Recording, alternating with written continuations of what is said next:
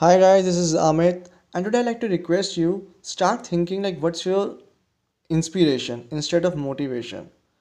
Because I tell you, like motivation is something external, and inspiration is something like from deep inside. And once you have a inspiration, right, that that's that becomes actually a driving force, and that really helps you out to achieve your goals. That all I can say, right? So that's it for today.